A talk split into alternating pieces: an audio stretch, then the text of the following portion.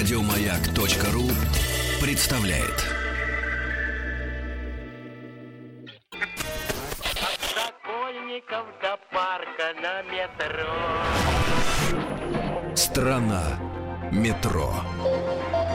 К 80-летию московского метрополитена. Здравствуйте, дорогие друзья. Здравствуйте, приветствуем вас в стране метро, Игорь Ружейников. И Влад Анциферов. Программа, посвященная 80-летию московского метро, которое мы уже начали отмечать. Но главное торжество это, разумеется, май. Да, май этого 15 года. мая — это день, собственно, открытия московского метрополитена официального, когда первый поезд с пассажирами, среди, конечно, пассажиров в основном были ударники производства, Вот я бы вас, артисты, коллега, хот- политики. хотел бы поправить. Ну, Поправьте Вот меня. первый том прошел раньше. Нет, первый-то да, я имею в виду официально, я сказал слово, официально. Офици- так мне просто в Официально. первом там тоже поехали делегаты какие-то. А Но потом, значит, самыми первыми наверняка пустили тех, кого было не жалко. Ну, конечно, Да. конечно. Причем они даже не ехали, а шли, наверное. Так вот, э, 80-летию московского метрополитена, который отмечается непосредственно 15 мая этого года, посвящен цикл наших программ, который называется «Страна метро». Выпуск за выпуском по субботам мы э, вглубь этой страны э, погружаемся. И мы причем, знаете, мы вот против того, что осторожно двери откры- закрываются. У Мгм. нас, дорогие друзья, забудьте осторожность, навострив ваши уши. Двери в московское метро открываются. Всегда, Всегда, всегда, открыты. всегда да, открыты. да. А если вы пропустили какие-то хотите их послушать заново, добро пожаловать на сайт радиомаяк.ру, где вы сможете найти все выпуски, а также ищите а, нас среди подкастов в iTunes. Э, Небывалым успехом пользуются эти самые подкасты, потому что, оказывается, про метро интересно послушать даже тем, кто в нем не так много времени проводит. А Даже может, им те, даже кто- интересней. Как раз, да. Они- Во-первых, они узнали о существовании метро как Да, из такового, подкастов да, из «Маяка». подкастов «Маяка». И нашего эфира. Ну что, мы, значит, уже об- а- обозрели практически всю историю строительства метрополитенов. Нов, да. Нов. В мире. И подошли к 1935 году. Ну, может быть, Ну, 32-му. Еще прям сразу к 32-му, да. 35-му еще. Да. Ну, в общем, чуть-чуть еще не подойдем. подошли мы к необходимости строительства московского метро. Самого красивого метро в мире. Напомним, что до революции 17 года предпринималось несколько попыток э, спроектировать московский метрополитен.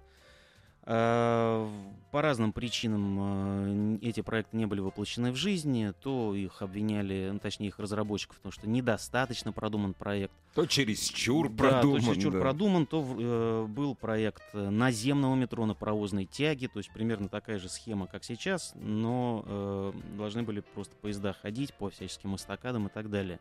Потом помешала Первая мировая война, Потом хозрасчет. м, потом случилась Великая Октябрьская социалистическая революция, она как раз А вот потом сдвинула, да. сдвинула, собственно, дело с мертвой точки. Почему? Главная предпосылка-то, собственно, того, что метро появилось в первую очередь именно в Москве, это то, что в 18 году столица из революционного Петрограда, все, вот, понимаешь ли, революционное правительство, к великой радости москвичей переехало в, Ну, го- неизвестно, в к наш чьей самый более город. радости. Может быть, как раз э, петроградцев. Да, да. Историки спорят. Историки спорят. Надо спросить непосредственно у петроградцев. Как-нибудь Да. спросим. А, Приехало революционное правительство, ну и, конечно, стали подтягиваться сюда разные другие замечательные Все, люди в большом все, количестве, да. в частности, Остап Ибрагимович Бендер с компаньоном подъехал, ну и В прочие, 27 году подъехал, Да, ну, как чуть сейчас позже, помню, да. ну и Ну прочие вот, кстати, между люди. прочим, вот э, Остап Ибрагимович, точнее не Остап Ибрагимович, а его отцы-основатели, э, Ильф и Петров, э, описывают сцену типичной московской пробки весной 1927 года. Мгм. Эта глава, она имеется только в полном, э, в полном да, варианте да, да, 12 стульев, что вот там э, купают лошадь, поскольку гужевой транспорт. Да, был, а купать их надо. Да, купают лошадь, дай лошадь искупать, кричит извозчик, и, Мгм. значит, ее поливают, битюга поливают. И все. И центр Москвы встает. А спуститься некуда. Да, и основным-то видом транспорта, ну, помимо гужевого, конечно, были трамваи, Да. и возникновение, как говорят, возникновение, собственно, выражения «хам трамвайный» относится именно к тому времени, потому что творилось действительно черт знает что с этими трамваями. Ну, не хватало. Не хватало. трамвая. Э, Стремительно увеличивалось э, население Москвы, и прибывающие гости столицы, разумеется, помогали. И вот уже в 23 году э, было решено, что пора, пора э, заниматься, собственно, проектом. Э, А потом разрабатывалось, общем, да. да. разрабатывалось сразу два проекта. Один по заказу советского правительства э, компании Siemens немецкая, которая нарисовала э, 86 станций, так ради справки напомню, что сейчас их 196, и 80 километров тоннелей. И другой вариант, который разрабатывал, собственно, уже под началом московского правительства специальная контора, разработка этого проекта заняла 7 лет, с 23 года по 30 разрабатывали, разрабатывали, разрабатывали, разработали, после чего всех разработчиков отправили в лагеря, Ну, кого еще куда подальше. Тренироваться Потому в что- строительстве тоннелей, рыти- рытьем каналов там занимались. Там, Потому ну, что вредители Ну, конечно, неправильно вредители разрабатывали. разрабатывали. Ну и через год, то есть к 1931 году, собственно, Москва, как говорят, стала Встала, окончательно в транспортном коллапсе, которые вот эти самые разработчики, они, разумеется, все были еще до революционных, так сказать, э, практик. Кр- кровей. Да, да, кровей. Э, Коллапс это был предсказан, он случился, и в 1931 году Лазарь Каганович, э, Лазарь Моисеевич, Лазарь замечательный Моисеевич, человек, да. любивший называть в переписке Сталина не иначе как хозяин, выступил с докладом, в котором обосновал необходимость срочно разрабатывать проект метрополитена.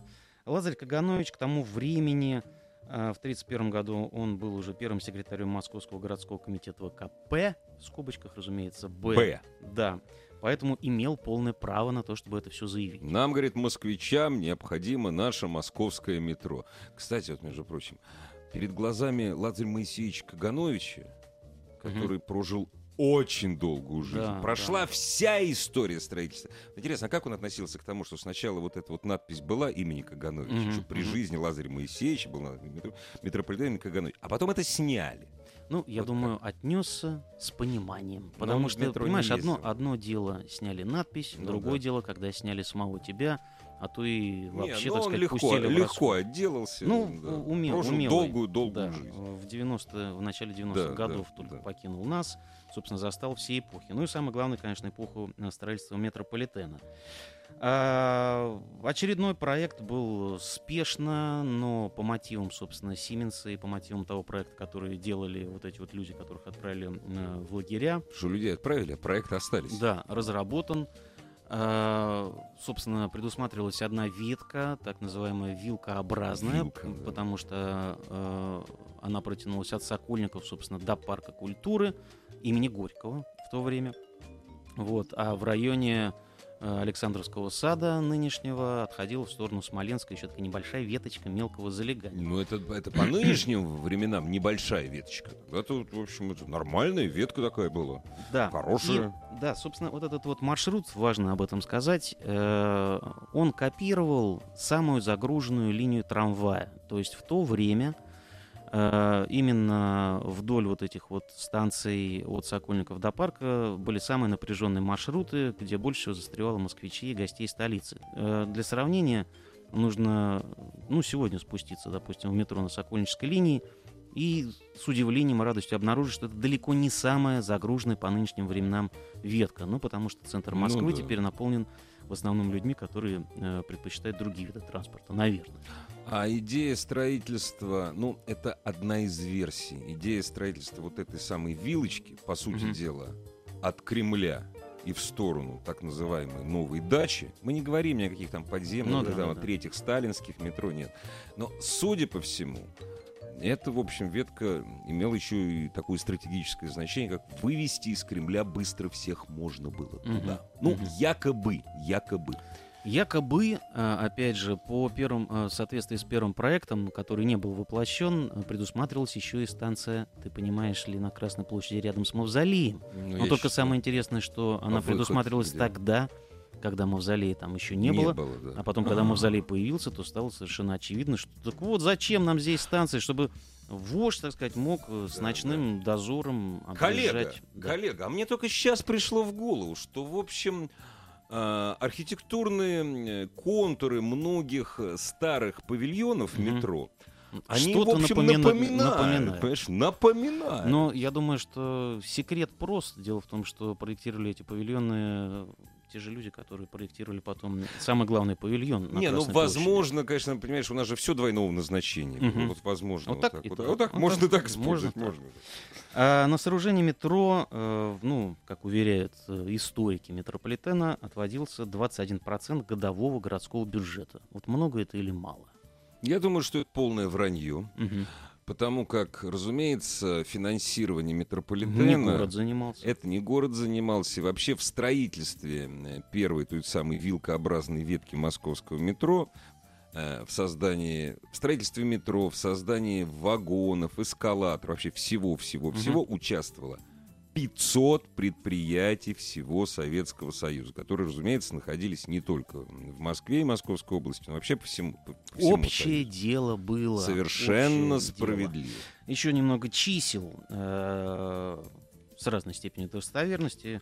Утверждается, что необходимо было вынуть 2 миллиона 305 тысяч кубометров Я вот, думал, грунта. я вот думал, когда читал про эти Да, миллионы вот что грунта. это такое? Нет, да, нет, да вот, вот И скажешь, бетона что- уложить почти миллион кубических А вот метров. должно быть так. Если весь этот грунт растянуть от земли, да ну Мгм, вот так вот, мгм. ну вот было Ну, я интересно, прочел тут да, тоже вот да. сравнение по поводу библиотеки Лейна, которая тоже непосредственное отношение имеет к метро, что если все полки вытянуть, получится 275 километров. Но это же мало. Это м- 275. Очень мало. Поэтому эту цифру опускаем. Короче говоря, намечался, после того, как э, проектировщики, архитекторы все запроектировали, нарисовали, намечался нешуточный трудовой подвиг.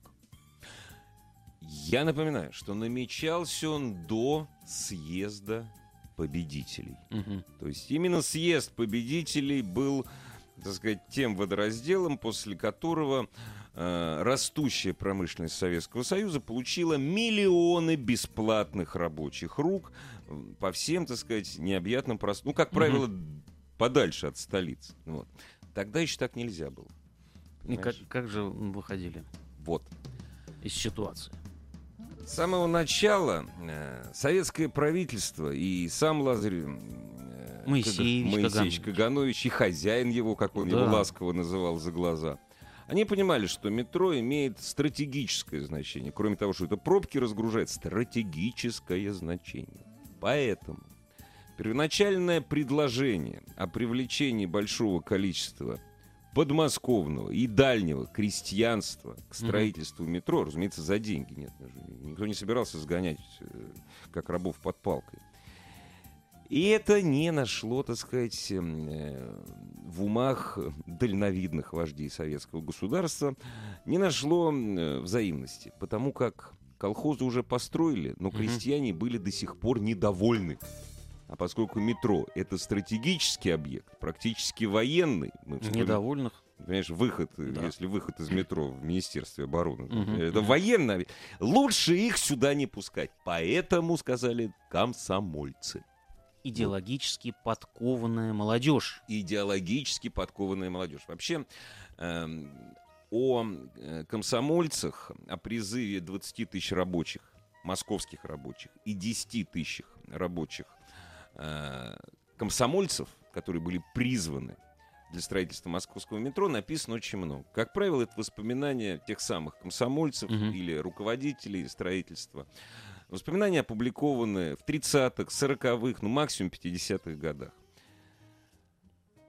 Вы практически не залезая в архивы, вы нигде не найдете величину заработной платы рядового строительства метро, Метро- метростроевца. метростроевца, рядового метростроевца. Вы единственное, что можете найти, чем э, в качестве премии награждали тех или иных ударников. Допустим, там 150 рублей. Это Мгм. большие деньги. По итогам строительства. Костюм новый. Да. Новый костюм мог стоить 40 рублей. Это очень большие деньги. При зарплате в 30-40 рублей. Но вы нигде не... На... Вы... О том, что много платили, нет. У страны не было много денег для того, чтобы платить рабочим. Поэтому давили на идеологию. Мгм. Ребята, это надо. Это вот партия сказала надо. пар- На самом деле, призыв 10 тысяч комсомольцев, это был второй этап. Сначала призвали 20 тысяч рабочих. Мгм. Рабочих было призвать гораздо проще. Потому что отпускалась разнарядка на завод. Вот надо выделить, к примеру, там 500 человек на 3 года. Ну, там 500 это много. 200 человек на 3 Мгм. года, да. А если нет, уволят по статье. Дорогие друзья, как это не смешно, в это время, в общем, буши- в Москве бушевала безработица. Именно в этот момент был при- э, э, из-за безработицы приостановился приток из, из сел и деревень народа в Москву. Потому что работу очень трудно Да. было найти, высокооплачиваемую, хорошую работу. Поэтому рабочему говорили, ты, значит, идешь и начинаешь строить. Вот. Они Хочешь же- открытым? Да, да, хочешь а если закрытым, хочешь, то и закрытым, закрытым способом. Об этом тоже отдельно Вот. поговорим. Но через, уже через полгода после начала строительства оказалось, что рабочий — это такое существо, причем это любой рабочий в любой стране. Если ему говорят, ты, говорит, иди строй, но денег ты больше за это... Денег ты будешь получать, к примеру, столько же, причем многие стали получать меньше. Ну, представляешь, вот там забирали слесаря шестого разряда, который Мгм. получал большие деньги. Его землекупом. Понимаешь? Разумеется, он меньше получает по тарифной сетке. То есть ни- никаких специальных сеток для метростроительства нет. Ну, понимаешь, он не хотел работать, он работал плохо.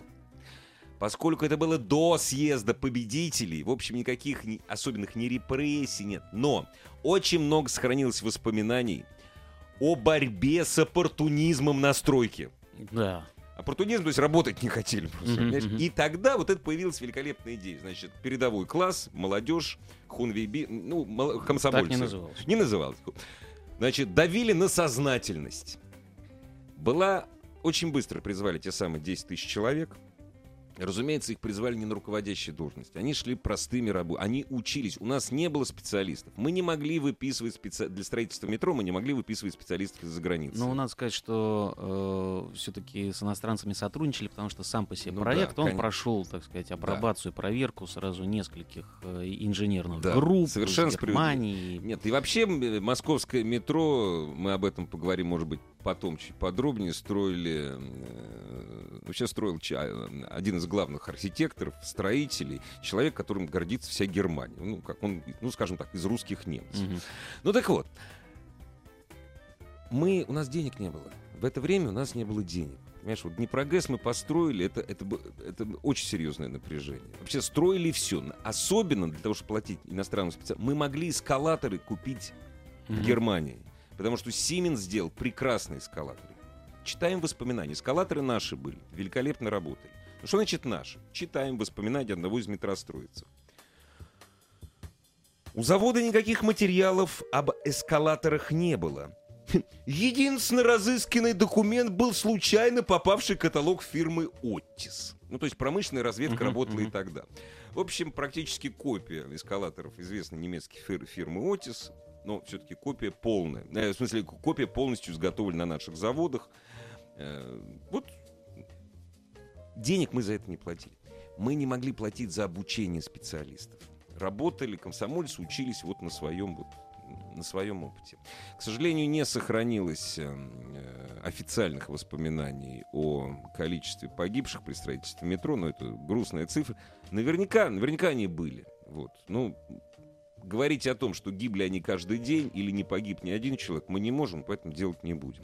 Ну, собственно, э, станция метро одна из первых, называется Комсомольская, в честь как раз этих героев. И со временем, когда э, уже строилось кольцо и появился э, переход, то до сих пор можно видеть панно керамическое, Керамическое, на котором, да. собственно, изображены рабочие, которые строят метрополитен.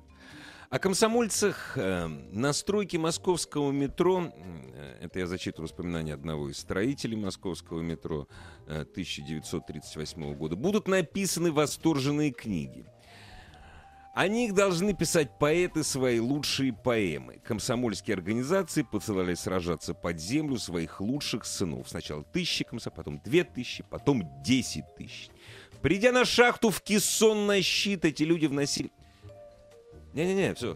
Бумага написана хочешь правильно. Ага. Бумага написана правильно. Понимаешь? Это все говорит о том, что материальной заинтересованности, разумеется, ни у комсомольцев, ни у рабочих московского метро не было. Ну, зато у комсомольцев э, был энтузиазм и, собственно, Да, да. э, строительство подземного города, э, а это вот на тот момент был город, позже он стал, так сказать, страной, э, можно э, и так сказать. Э, Но он сравним с тем же самым, как строили, наверное, ВДНХ. Да все. Да. Практически все в это время. Потому что все, что до 1936 года, построено действительно на энтузиазме. Вот, на энтузиазме. А если дело касалось стратегически важных объектов, важнейших объектов, разумеется, с использованием не труда заключенных, а исключительно труда свободных людей. Но, э, ты знаешь, вот все-таки я еще раз коснусь того момента, что по итогам строительства э, государство и коммунистическая партия, э, ВКП, ВКПБ, Мгм. она щедро наградила передовиков производства. Это правильно. Вот, действительно, многие получали квартиры. Кстати, о квартирах. Э, Я посмотрел, у нас в стране сейчас существует штук 15 поселков под названием Метрострой. метрострой. Причем да, метростроевец, метрострой. Причем даже в тех городах, где метро строить не то, что не построили, даже не Да, собираются. да. Это удивительная вещь.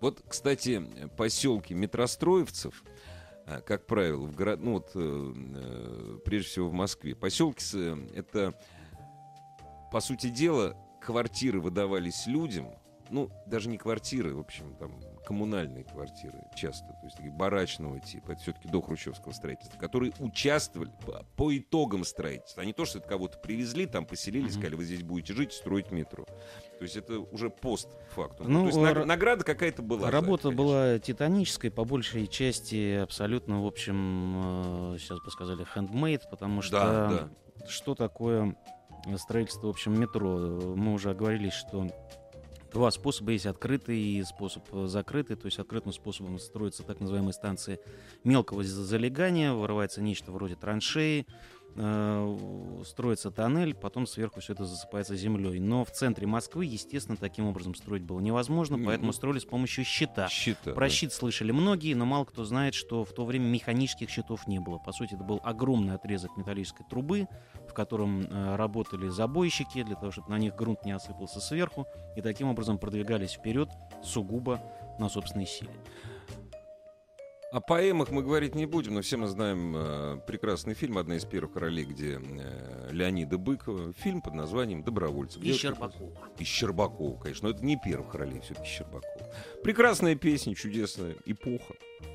Хорошо над Москвою рекой Услыхать соловья на рассвете Только нам по душе не покой Мы сурового времени дети Комсомольцы, добровольцы.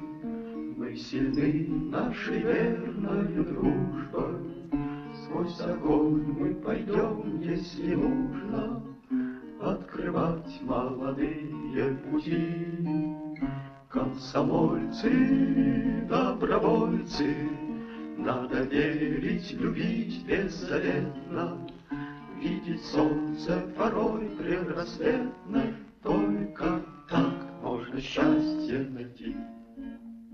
Поднимайся в небесную высь, Опускайся в глубины земные. Очень вовремя мы родились, Где бы ни были с нами Россия. Комсомольцы, добровольцы, Мы сильны нашей верною дружбой. Сквозь огонь мы пойдем, если нужно, Открывать молодые пути. Комсомольцы, добровольцы, Надо верить, любить беззаветно, Видеть солнце порой предрассветно, Только так можно счастье найти.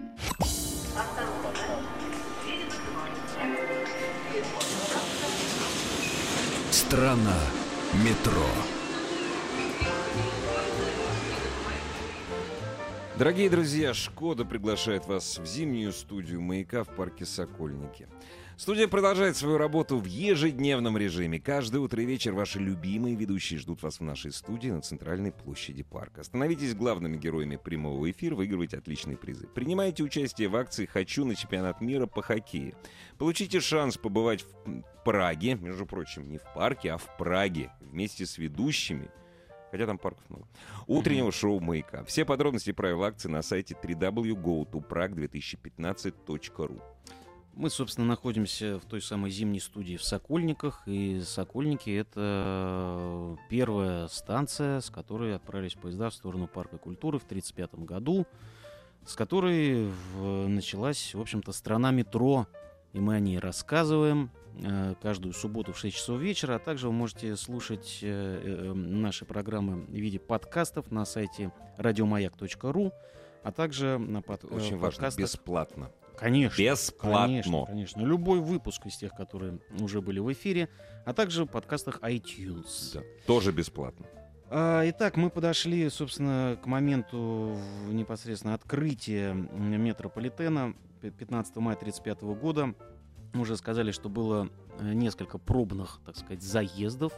Э, Первый состоялся 15 октября 1934 года. Э, Состав, который состоял только из двух, собственно, один вагон и Головной и да, хвостовой. да, головной и хвостовой. Э, Развил скорость, между прочим, 65 км в час, чем э, нешуточно напугал пассажиров, потому что под землей с такой скоростью еще никто никогда не ездил. Ну, Ну, всё, надо, надо сказать, Да. что э, скорость 65 км в час, в общем-то, она потом долгие годы не развивалась. Все-таки они медленнее поезда ходили, Мгм. где-то около 50 примерно. Да, это был первый Да. рекорд. Рекорд такой был. А, немного э, о том, э, почему э, выбрали именно такое направление э, сокольнической, будущей сокольнической ветки, которая называлась Кировско-Фрунзенская линия свое время. Ну, во-первых, как я уже сказал, дублировались самые загруженные трамвайные маршруты, а во-вторых, параллельно со строительством и разработкой, собственно, метрополитена, еще одно масштабное совершенно действие в Москве происходило, то есть реконструкция Москвы как города в целом, то есть прокладывались а, новые улицы, Сносились э, старые да, дома. старые дома, много чего было снесено, о чем теперь больно вспоминать. И Но! поскольку, да, поскольку эти процессы шли параллельно, то, соответственно, метростроевцы не могли ждать, пока будет сформирован план Москвы. Они во многом задавали тон тому, какой Москва станет. То есть отталкиваться приходилось как раз от того, какие станции будут построены и как вокруг будет организована уже сама инфраструктура города. Я вот хотел бы привести пример, э, заглянув в наш- в наше настоящее. Э, Московские водители, разумеется, недовольны теми развязками, которые построены, построены на пересечении вылетных магистралей и э, третьего транспортного кольца. Многие развязки строились из-за того, что вот этот дом нельзя было снести, там имущественные споры, всё, ну, это слишком дорого. Когда была поставлена задача строительства вот этой вот маленькой веточки Мгм. отводной до Смоленской, она была неглубокого залегания. И Да, надо было мелкая рыть. Рыть. Понимаешь, рыть Да, да, надо да. было.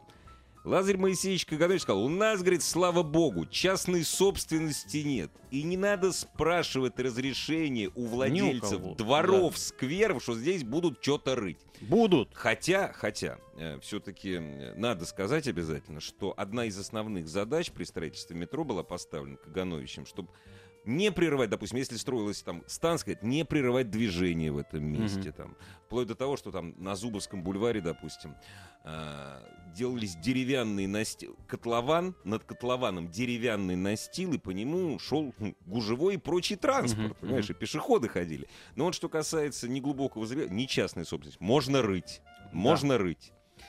Э, В апреле 1935 года открылось э, электродепо э, «Северное», сокращенно называется ТЧ-1. ТЧ, да. Что такое ТЧ? ТЧ — это аббревиатура от старого железнодорожного еще названия «Тяговая часть». Вот так до сих пор, собственно, и называется. Это старейшее электродепо, оно расположено территориально между Комсомольской и Красносельской. А первая шахта, где первый самый строился пробный, собственно, отрезок пути, на Русаковской улице.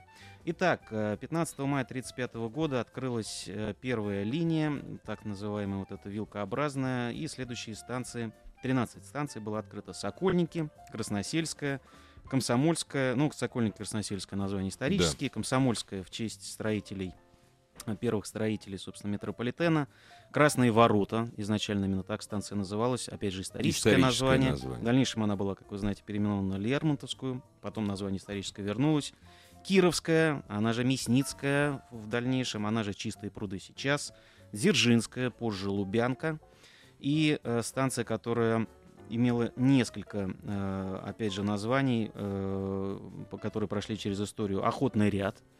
Далее она называлась станция имени Кагановича. Не только метрополитен, но и своя станция у нее была. Потом это был проспект Маркса. Ну и снова охотный ряд. Библиотека Ленина. Кстати говоря, э, библиотека тоже создавалась именно в эти годы. То есть имеется в виду основное здание строилось период с 28 по 33 год. И последнее воспоминание, кстати, о Лазаре Кагановиче, это его ежедневные походы с Грановского в журнальный зал библиотеки Ленина, где он работал над своими мемуарами. Да. А следующая станция Дворец Советов. Так она называлась э, в связи с тем, что, как вы знаете, создавался проект масштабнейшего совершенно Самого высокого здания Да, в мире. да, с самым высоким Лениным на Да, макушке. да. Много про это всяких есть легенд, про то, что вертолеты должны были ему на ладонь раскрытую Мгм. садиться, про то, что он, дол- эта статуя должна была поворачиваться, Поворачиваться вслед за, за солнцем, солнцем. да. или наоборот, солнце должно было идти Да. э, туда, куда По покажет Владимир руки. Ильич. А, в дальнейшем ее назвали именем князя Кропоткина. Что удивительно, кстати. да, да. самое удивительное, что до сих пор это название Да. сохраняется, несмотря на то, что были и есть проекты переименовать ее в Патриаршию или Храм Христа Спасителя. Но носит хотя, конечно, название одного из идеологов русского анархизма. да, хотя, как отмечает нынешний исследователь метро, не стоит, потому что вот само по себе объяв- объявление э, остановка э, библиотека имени Ленина, следующий храм Христа Спасителя звучит несколько, не боюсь этого Да. слова, комично.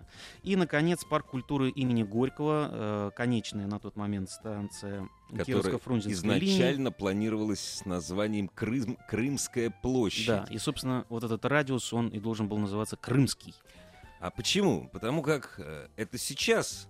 Все от- понятно. от- нет, ну да, от метро Парк культуры очень близко Мгм. до парка культуры самого. А тогда считали, что не очень близко, что парк культуры он через реку, а это вот, вот здесь вот. Поэтому это вот не парк культуры, а Крымская площадь. Или просто Крымская. И, наконец, от- ответвление в сторону Смоленской. Оно начиналось от станции, которая в то время называлась улица Коминтерна, потом она называлась просто имени Коминтерна, в дальнейшем была известна под названием Калининская. Несколько то ли дней, то ли недель она была воздвиженкой, Воздвиженкой, и сегодня да. называется Александровский Сад. сад.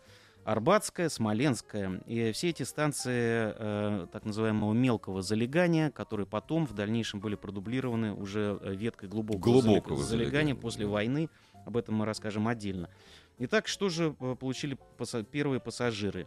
Э, Всю ночь, говорят, стояли у вестибюля, чтобы оказаться первыми, кто войдет. Продавались билеты. Красные до станции Сокольники, желтые обратно. На билетах делалась пометка о времени посадки. Билет действовал 35 минут. А, Вся первая трасса длиной была 11,6 километров. А, Все эти станции и, в общем-то, их внешний вид более-менее, особенно вот в этом районе, где мы сейчас находимся, Сокольники, Красносельская, сохранили, собственно, свой облик с тех самых времен. А вот э, то, что было улицей Коминтерна, в дальнейшем этот вестибюль стал вестибюлем станции Боровицкая. Ну, точнее, поделился.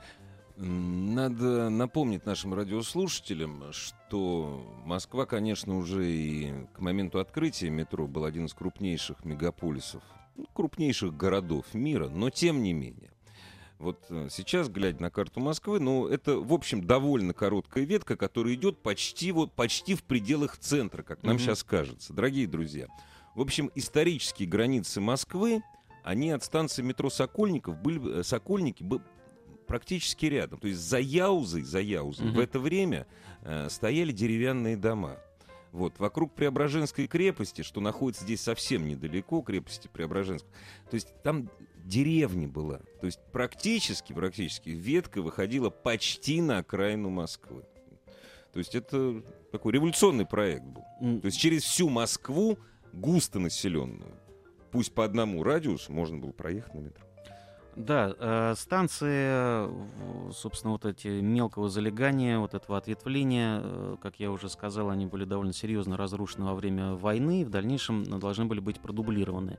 Но вот, допустим, э, павильон Арбатской, он э, в плане, что называется, имеет вид звезды, и, Да, конечно да. же, при бомбардировках трудно было не обратить на Не это обратить внимания. мне очень удобно было, да. Ну, по- построили так. Кстати, между прочим, э, вот я опять же возвращаюсь к размерам Москвы. От станции Смоленской, я так думаю, что, наверное, пешком до станции метро Кутузовская сейчас, Мгм. да? Ну, дойти можно минут за 25-30. А станция метро Кутузовская это, это примерно граница Москвы в то время.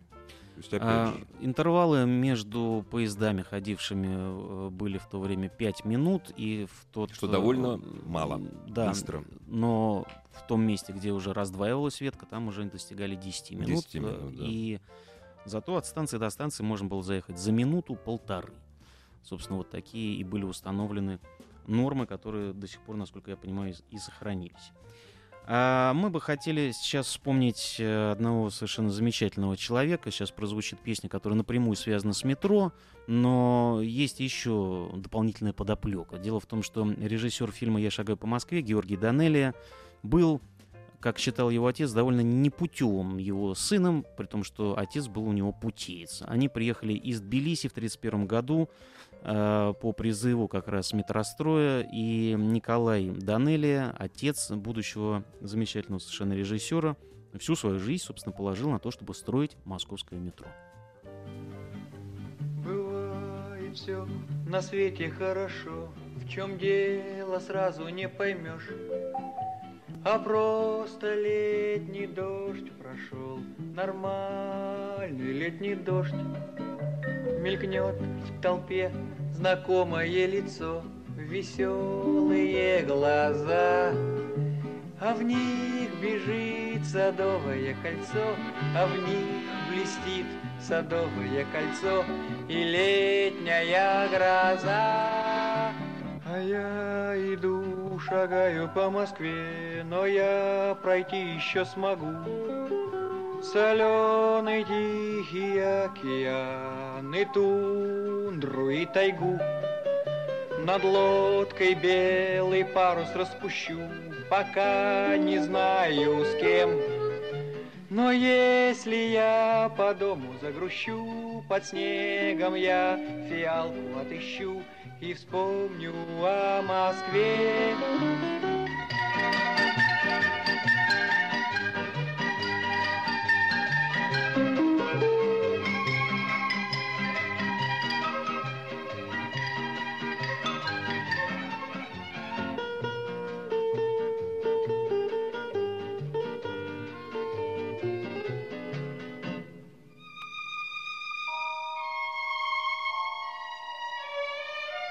Осторожно, двери закрываются.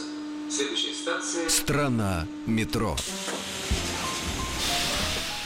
И спустившись в страну метро, первые пассажиры и вторые пассажиры, и третьи пассажиры тоже увидели потрясающие совершенно дворцы. Именно, дворцы. да, именно по-другому. так на полном серьезе назывались станции э, метрополитена те, кто их проектировал, те, кто давал заказ, и те, кто этот заказ, собственно, выполнял. Это сейчас возникают вопросы, нельзя ли было как-то попроще, а тогда таких вопросов не было. Была четкая установка. Это не может быть просто утилитарным сооружением, это неотделимая часть городского ансамбля, э, своеобразное продолжение города под землей. А поскольку Москва реконструировалась, э, хотела из себя представить некий образец города, то и подземный город, подземное отражение должно было быть таким же. Ну вот, э, опять же, к чести, я уж не знаю, наших архитекторов или партийного нашего руководства и правительства страны, э, страны Советов, не было установки строительства станции московского метрополитена и, э, разумеется, павильонов, которые все были, почти все были не встроенные в здание, а отдельно стоящие. Вот такой единый-единый стиль. Разумеется, единый стиль, тот самый сталинский ампир, он везде прослеживается, но вот установки, чтобы все было вот Да. таким вот по линеечке, перпендикулярно, вот этого не было. То есть э, группа архитекторов, которые работали над каждой, над каждой станцией метро, они действительно были творцами, творили, что хотели. Ну, даже сами по себе павильоны, которые над землей находятся, если там, допустим, Красносельская, Сокольники, э, ну и та же Арбатская кажутся простоватыми, то, например, А мне Сокольники Павильон- нравятся. Нет, Маленькие мне, просто, мне маленькие. тоже это все Это- нравится. Это, но кстати, очень хороший пример советского конструктивизма. Дело в том, что э, особые архитектурные устремления э, были воплощены э, и смелые архитектурные решения в создании павильонов Красных Ворот, вот это вот вход раковина, э, Кропоткинское легкое сооружение, которое некогда вот эта арка, она, между прочим, была отделана стеклом, и сквозь нее проникал солнечный свет. И, архитектура комсомольской э, станции также. Дело в том, что вот именно вот эти три станции, они были отмечены даже на международных выставках в Париже и в Брюсселе в 1938 году. Получали призы наши архитекторы за то, как они разрабатывали московское метро. А архитектор Гольц для наземного вестибюля станции метро Смоленская спроектировал, ну, это была почти высотка. То есть это Мгм. было э, довольно массивное сооружение с гигантским вот именно вот Шпилем. Но не было принято. Как рассмотрел, вестибюль был построен другой, но вот э, такая гигантомания, ну, правда, вполне оправданная э, для тех времен. Мы сейчас на многих стан... на, на всех станциях метро, э, даже самой старой исторической ветки э, Сокольники парк культуры, мы видим под ногами э, гранит. Не на всех станциях под ногами был гранит. Все-таки считалось, что э, сама платформа, та самая островного типа, она может быть эм, э, залита асфальтом. Допустим, Смоленская была в асфальте.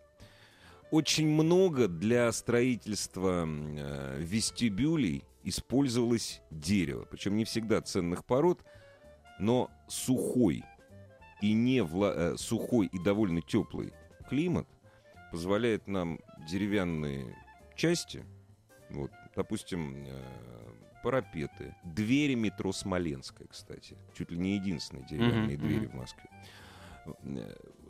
Мы можем наблюдать то же самое дерево, которое было в 1935 году. Оно не менялось. Ну и, собственно, отзывы и скромная оценка, ну, собственно, труда архитекторами. Э, Архитектор Щусев говорил, метро построено блестяще. То, что мы увидели в натуре под землей, превзошло по впечатлению все ожидания. Э, Облик метро – явление, неотделимое от истории и культуры народа. Э, Архитектор Андреенкос. На мой взгляд, первые станции московского метрополитена отмечены серьезностью поисков, запоминающимися архитектурными образами. Каждая отмечена своеобразным почерком автора. Ну и, конечно, самое дорогое высказывание для метростроевцев и архитекторов Поступило от Лазаря. А, от Лазаря Кагановича. всё-таки. На метро мы видим величайший разворот творчества, расцвет архитектурной мысли. Что не станция, то дворец, что не дворец, то по-особому оформленный. Хорошо, хорошо сказано. Кстати, один из э, создателей московского метро, а именно эм, архитектор э, вестибюля парка культуры, он один из авторов проекта так называемого летающего города будущего. Вот видишь, Мгм. метро, она летающий город будущего. Уже упомянул, что э, несколько станций, э, которые были построены первыми, э, получили призы на международных выставках, но не все отнеслись с пониманием. Вот один из швейцарских журналов поместил фотографию пустого вестибюля и написал, что московское метро – парадный трюк советской власти. На снимках пустые станции. Э, Якобы отделка такая дорогая, что за ее порчу крупные штрафы. И вообще себе позволить в метро э, в советской Москве могут только очень состоятельные люди. Голубцы. Они не знали, что самые состоятельные люди в СССР все получают бесплатно. А, ну что ж, мы на время выскакиваем из страны метро, а за- э, приглашаем вас в следующий раз в 6 часов вечера в субботу вместе с нами снова в нее спуститься. Или Но в течение помните, всей да, недели. вы можете в любой момент зайти в подкаст «Страна метро» на iTunes или на сайте радиомаяк.ру. Сейчас прозвучит композиция о красоте советского метрополитена, московского метрополитена. Спасибо, Игорь. Спасибо, Влад Антипов. И вам Пока. Красой своей гостей дорожила. И каждый день ты восхищаешь нас, словно видим первый раз. Метро, метро